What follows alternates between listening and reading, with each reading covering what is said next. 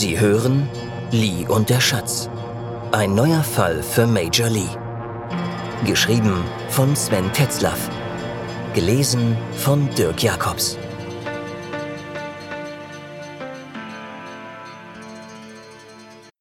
Drei Siegel. Hans Hinrichs. Tsingtao, Mai 1914. Es wird Krieg geben, sagte Meyerfeld. Hans mochte es nicht, wenn Meyerfeld vor seiner Frau und Tochter über solche Dinge sprach.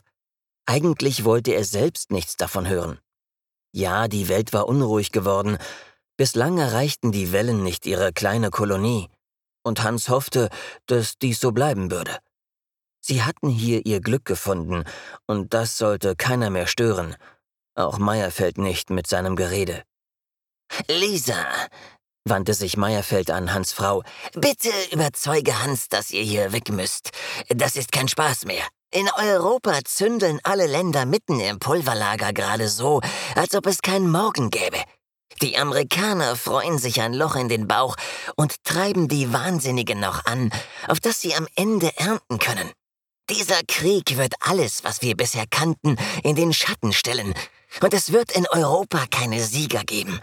Vielleicht hält das Reich dem Chaos stand, aber die deutschen Kolonien haben nicht den Hauch einer Chance. Die Briten und Japaner trampeln schon vor der Tür und können es kaum abwarten. Waldeck hat gerade die Aufstockung der Garnison durch ein paar Zehntausend Chinesen abgelehnt. Der Gegner ist uns zahlenmäßig ein Dutzend Mal überlegen. Was erwartet ihr? Glaubt mir, die Tage der Kolonie sind gezählt und ihr müsst hier weg. Und zwar schnell. Meyerfeld sah die Familie eindringlich an. Josephine hatte längst verstanden. Ja, sie würden hier weg müssen. Lili wird euch bei der Flucht helfen, fuhr Meyerfeld fort. Er ist zurzeit in meinem Auftrag in Shanghai und wird in ein paar Tagen wieder hier sein. Ihr wisst, Joe Lee hat mächtige Freunde und die werden euch so gut wie möglich unterstützen. Ich kann euch nichts versprechen, aber ich bin mir sicher, dass es euch an nichts mangeln wird. Daran hatten die Hinrichs keine Zweifel. Wenn Li Li sich um sie kümmerte, dann tut er alles dafür, jegliche Unbill von ihnen fernzuhalten. Er würde sie, selbst angesichts des Weltuntergangs, in Watte packen. Aber das war nicht der Punkt. Es war die Veränderung, die den Eltern von Josephine zu schaffen machte. Josephine mochte ihre Eltern nicht leiden sehen, doch sie musste es sich eingestehen, die Aufregung, die Unsicherheit und das Abenteuer elektrisierten sie. Mit fast 16 Jahren war sie in einem Alter, in dem ihr die Kolonie und das gewohnte Leben zu muffig wurde. Nach der Qinghai-Revolution, deren Auswirkungen in Tsingtao kaum zu spüren waren, hatte Chao Li sie einmal mit nach Shanghai genommen. Ihre Eltern waren zwar skeptisch, aber Meyerfeld hatte ihnen erzählt, dass Präsident Sun Wen bei seinem ersten Besuch in der Musterkolonie 1912 an dem jungen Mann einen Narren gefressen hatte. Li Li und seine kleine Schwester standen unter dem Schutz der jungen Republik.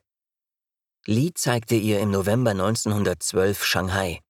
Josephine verliebte sich in der ersten Sekunde in diese Stadt. Shanghai brodelte. Hier spielte das Leben mit doppeltem Takt. Es war gefährlich, hatte sie gehört, und unendlich verrucht. Auch wenn sie mit dem Wort nicht wirklich etwas anfangen wusste.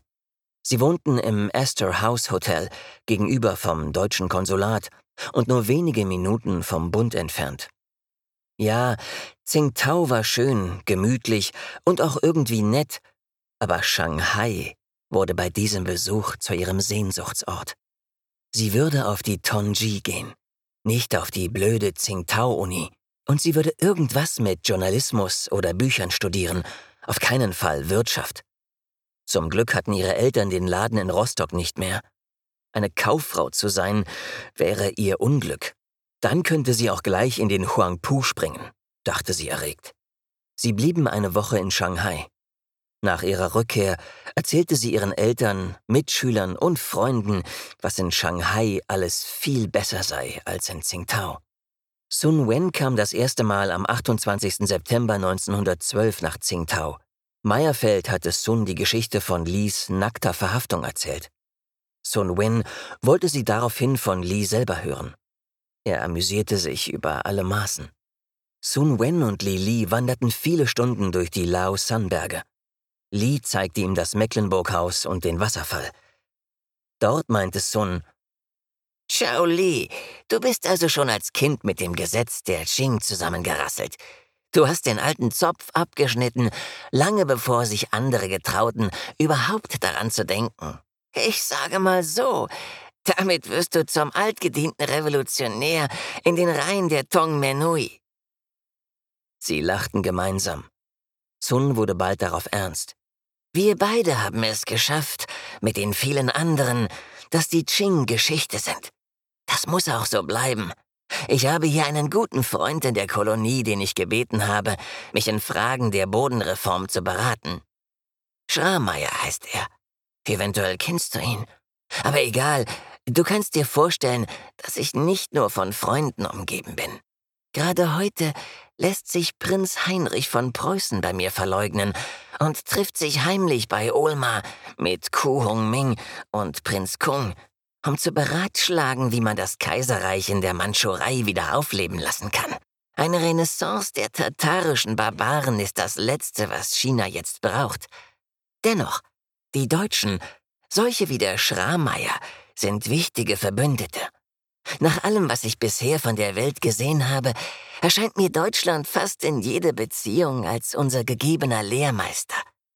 Deutschland hat im Gegensatz zu England, Amerika und anderen Staaten alles und jedes systematisch und auf wissenschaftlicher Grundlage mit außerordentlicher Gewissenhaftigkeit ausgebildet. Das ist gerade das, was wir jetzt, wo wir mit alter Tradition brechen, gebrauchen.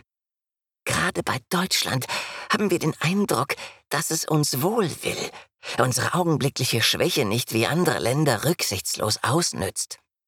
Aber an diesem Prinz Heinrich siehst du, dass nicht alle mit offenen Karten spielen, selbst die Deutschen nicht. Sun schwieg einen Moment nachdenklich. Dann fuhr er fort. Was ich dir jetzt erzähle, ist nicht für jedermanns Ohren bestimmt. Er blickte Lee abwartend an, der ihm sein Einverständnis zunickte. Wie du wahrscheinlich weißt, bin ich über all die Jahre von der Bruderschaft des Himmels und der Erde unterstützt worden. Äh, das wissen alle, selbst die Zeitungen in Amerika schreiben darüber. Was dagegen nur Eingeweihte wissen, und da zählst du jetzt zu. Innerhalb der Hongmen, wie man sie im Westen nennt, gibt es eine geheime Sektion. Wir nennen sie die Bruderschaft der drei Siegel. Unsere Wurzeln reichen weiter zurück als die jeder anderen Vereinigung. Wir haben Brüder und Schwestern auf der ganzen Welt, nicht nur Chinesen, und dies schon seit Jahrhunderten. Über die Ziele und Ideen der Gemeinschaft wird einer unserer Lehrer dir später mehr erzählen. Wir wollen eine Welt erschaffen, die schon oft beschrieben wurde. Die Christen nennen es Paradies, andere Shangri-La und so weiter. Ich staple da etwas tiefer. Wir wollen eine harmonische Gesellschaft, in der jeder einen Platz besitzt, den er gerne nach seinen Fähigkeiten und zum Wohle der Gesellschaft ausfüllen kann. Mit dem Fall der Qing sind wir diesem Ziel den Bruchteil eines Millimeters näher gekommen. Sun lächelte Li an. Li spürte, dass sein Leben eine bedeutende Wende nahm. Ja, er wollte unbedingt zur Bruderschaft gehören. Es schien ihm, als wenn sein gesamtes bisheriges Leben, das so schwer angefangen hatte, in diese Richtung gelenkt wurde. Hans mit seiner Herzensgüte, seinen kanten und einfachen, aber anständigen Regeln, Lisa, die ihn als erstes ins Herz geschlossen hatte, die ihm die Tür zur deutschen Kultur und Sprache aufschloss und ihn erbarmungslos förderte. Josephine, die vor allem Schwester war. Ein Kamerad, mit dem er durch dick und dünn ging und mit der er die ersten Geheimnisse vor Hans und Lisa teilte. Der undurchsichtige Meierfeld, der Lies Gehirn ohne Unterlass zu neuen Höhenflügen motivierte und ihn lehrte, ständig alles in Frage zu stellen, selbst das vermeintlich Offensichtliche. die Kommilitonen, die mit ihm die Republik begrüßten und ein neues Zeitalter heraufziehen sahen. Aber auch die unzähligen Begegnungen mit Europäern, Amerikanern, Chinesen, Japanern in Tsingtao, Shanghai und Shefo. Alles waren Rädchen, die ihn zu diesem Moment mit Sun Wen in den Lao-San-Bergen beförderten. Das erste Mal formierte sich für ihn ein Lebensziel. Etwas, wofür es sich lohnte, sein zukünftiges Leben daran auszurichten. Nun stand nach Meyerfelds Einschätzung der Krieg vor der Tür. Lies Brüder und Schwestern der drei Siegel und auch er hatten die Zeichen der Zeit längst gedeutet. Es gab keinen Grund, Meyerfelds Insistieren gegenüber den Hinrichs, seinen Eltern, entgegenzutreten. Meyerfeld hatte völlig recht. Die Familie musste raus aus Tsingtao. Und zwar schnell. Lies Meinung nach hatten sie nur noch ein paar Wochen im besten Fall ein paar Monate. Es war längst zu spät, sie in einen Dampfer einzuquartieren und nach Deutschland fahren zu lassen. Unter Umständen würden sie aufgebracht und in ein Kriegsgefangenenlager gesteckt werden. Im schlimmsten Fall versenkte man das Schiff. Der Weg über Russland mit der transsibirischen Eisenbahn war längst viel zu riskant geworden. Russland versank immer mehr im Chaos. Man musste schon ein gehöriges Gottvertrauen haben, um sich dieser Route anzuvertrauen. Eine Reise auf den alten Karawanenstraßen war ebenfalls reiner Irrsinn. Die Straßen wurden im Westen von Warlords kontrolliert, die nur darauf warteten, dass ihnen jemand in die Hände fiel, für den man Lösegeld erpressen konnte. Lee raufte sich seine kurzen Haare. Es war zum Verzweifeln. Er würde es sich nie verzeihen, wenn den Dreien etwas passierte, und er musste einen anderen Weg finden. Und Lee hatte auch schon eine Idee. Diese war vielleicht etwas ungewöhnlich, und er musste Sun Wen um Hilfe bitten, aber es würde funktionieren.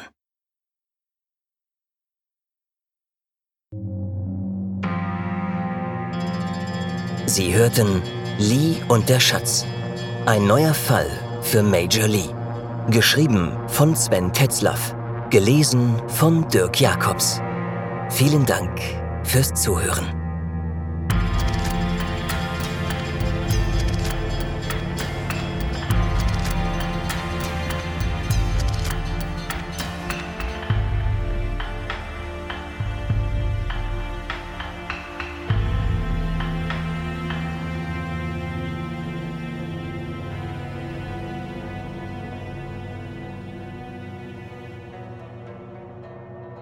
Ja, das war das achte Kapitel und für mich ist das so ein Schlüsselkapitel in dem ganzen Buch. Hier wird in der Rückblende Lili aufgenommen in die Bruderschaft der drei Siegel.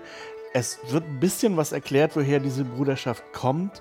Es ist natürlich Fiktion, es gibt diese Bruderschaft nicht und so weiter. Aber es gibt sehr viele Sachen, die da ganz dicht dran sind. Und auch in diesem Kapitel sind Ereignisse geschildert, die so tatsächlich stattgefunden haben. Also in dieser Rückblende, wo Sun Wen oder Sun Yat-sen, der Gründer der Chinesischen Republik, nach Tsingtao kommt, da hat tatsächlich Prinz Heinrich verleugnen lassen, weil er nämlich mit den Warlords ein Wiederauferstehen der Qing plante, was an sich komplett albern war. Aber das ist natürlich auch den Chinesen bzw. den Republikanern nicht entgangen. Was der Meyerfeld am Anfang sagt, dass dieser Krieg alles in den Schatten stellen wird, das hat ja so auch dann stattgefunden, wissen wir heute. Aber was vielleicht nicht so viele Leute wissen, es gab einen Krieg, der dem vorausging, wo man schon mal alles so ein bisschen probiert hat. Und das war der Krimkrieg. Und insofern waren diese Vorhersagen von Meyerfeld gar nicht so aus der Luft gegriffen. Also man ahnte, dass wenn es jetzt einen Weltkrieg gibt, und das bahnte sich ja an, dann wird der alles bisher Gewesene in den Schatten stellen. Und es gab gar nicht wenig Stimmen damals, die wirklich von dem Weltuntergang redeten. Viele Leute haben sich schon solche Gedanken gemacht damals. Die Kolonie hat dann auch tatsächlich nicht mehr lange existiert. Vom 2. bis 7. November ist sie dann in die Hände der Japaner gefallen und wurde dann ja, mehr oder weniger beendet. Es gab auch tatsächlich die Idee, noch 100.000 Söldner zu mieten. Also die Deutschen hätten das tun können. Da muss man sagen, das haben sie zum Glück nicht gemacht, denn sie hätten keine Chance gehabt. Auch die Amerikaner und die Engländer haben im Prinzip die Japaner so ein bisschen bestärkt, dort einzumarschieren. Es hätte ein ungeheures Gemetzel gegeben, da wäre keiner äh, mit dem Leben davongekommen. Insofern ist es vielleicht ja doch ganz gut, dass man das so schnell gelöst hat, so schnell untergegangen ist, dass diese Kolonie, die ja am Ende auch ja, ein ungewöhnlicher Ort war in dem ganzen Gefüge damals. Weshalb das für mich ein Kernthema ist, das ist diese Geschichte oder diese Rede, die Sun Yat-sen da hält, als sie in den Lushan-Bergen wandern sind. Zwar sagt er da, Tsingtao hat mir außerordentlich gefallen. Es ist die Modellanlage einer Stadt für das zukünftige China und so weiter und so fort. Das ist nicht von mir, sondern das ist ein Interview, das er gegeben hat 1912 und zwar dem Journalisten Erich von Salzmann. Erich von Salzmann war eine sehr hm, ambivalente Gestalt, will ich mal sagen, aber er hat sich dann eben auch als Journalist oder in Anführungsstrichen Journalist so ein bisschen durch die Gegend geschlagen dort. Eigentlich war es ein Abenteurer, also der seine Reisen aufgeschrieben hat. Also dieses Interview existiert und das habe ich hier einfach mit reingearbeitet, weil es nämlich ein bisschen was auch über die Chinesen aussagt, beziehungsweise über die Chinesen und ihrem Verhältnis zu Deutschland es ist ein wenig paradox. Die Deutschen haben Land gestohlen, haben die Menschen unterdrückt, haben sie ausgebeutet, getötet und so weiter. Alles das wissen wir von Tsingtao bzw. Qingdao. Aber gleichzeitig haben sie bei den Chinesen ein Stein im Brett. Das ist, wenn man die chinesische Denke kennt, nicht so ungewöhnlich, wie man das vielleicht denken möge. Dafür gibt es schon Gründe. Und es hat sich eigentlich bis heute so ein bisschen gehalten, dieses Bild der Deutschen, das sie selber erschaffen haben in Tsingtao. Wie gesagt, ich möchte das nicht verharmlosen. Das war eine brutale Kolonialmacht, aber es gab viele Sachen darum, die tatsächlich den Chinesen gefallen haben. Und natürlich, man muss auch sagen, Sun Yat-sen, so gut dieser Mensch auch wirklich war, so sehr er sich auch den Volk verbunden fühlte und so weiter, kam natürlich aus einer privilegierten Klasse. Also er gehörte nicht wie Li Li jetzt zum einfachen Bauernvolk oder sowas. Also er hat viele Sachen eben in der Form auch nicht erlebt. Was die Tiandi Hui betrifft, also die Gesellschaft von Himmel und Erde oder Hongman, das ist eigentlich eine religiöse Sekte gew gewesen, ist so eine Sache. Die gibt es nämlich heute noch. Auch das ist etwas ambivalent. Tatsächlich war die Tiandi Hui bzw. Hongmen auch Kristallisationspunkt der Triaden. Aber das war nicht alles Kriminelle. Also da ist die ganze Grenze sehr fließend. Ich, hab, ich werde das Glossar im Anhang anheften auf der Seite, weil da müsste man eigentlich noch viel mehr zu schreiben und zu erzählen, aber das würde jetzt hier so ein bisschen den Rahmen sprengen. Also die Hongmen bzw. diese Geheimgesellschaft, in der auch Sun Yat-sen war, als Triaden zu diffamieren, wäre falsch. Gleichwohl gibt es dort Verbindungen.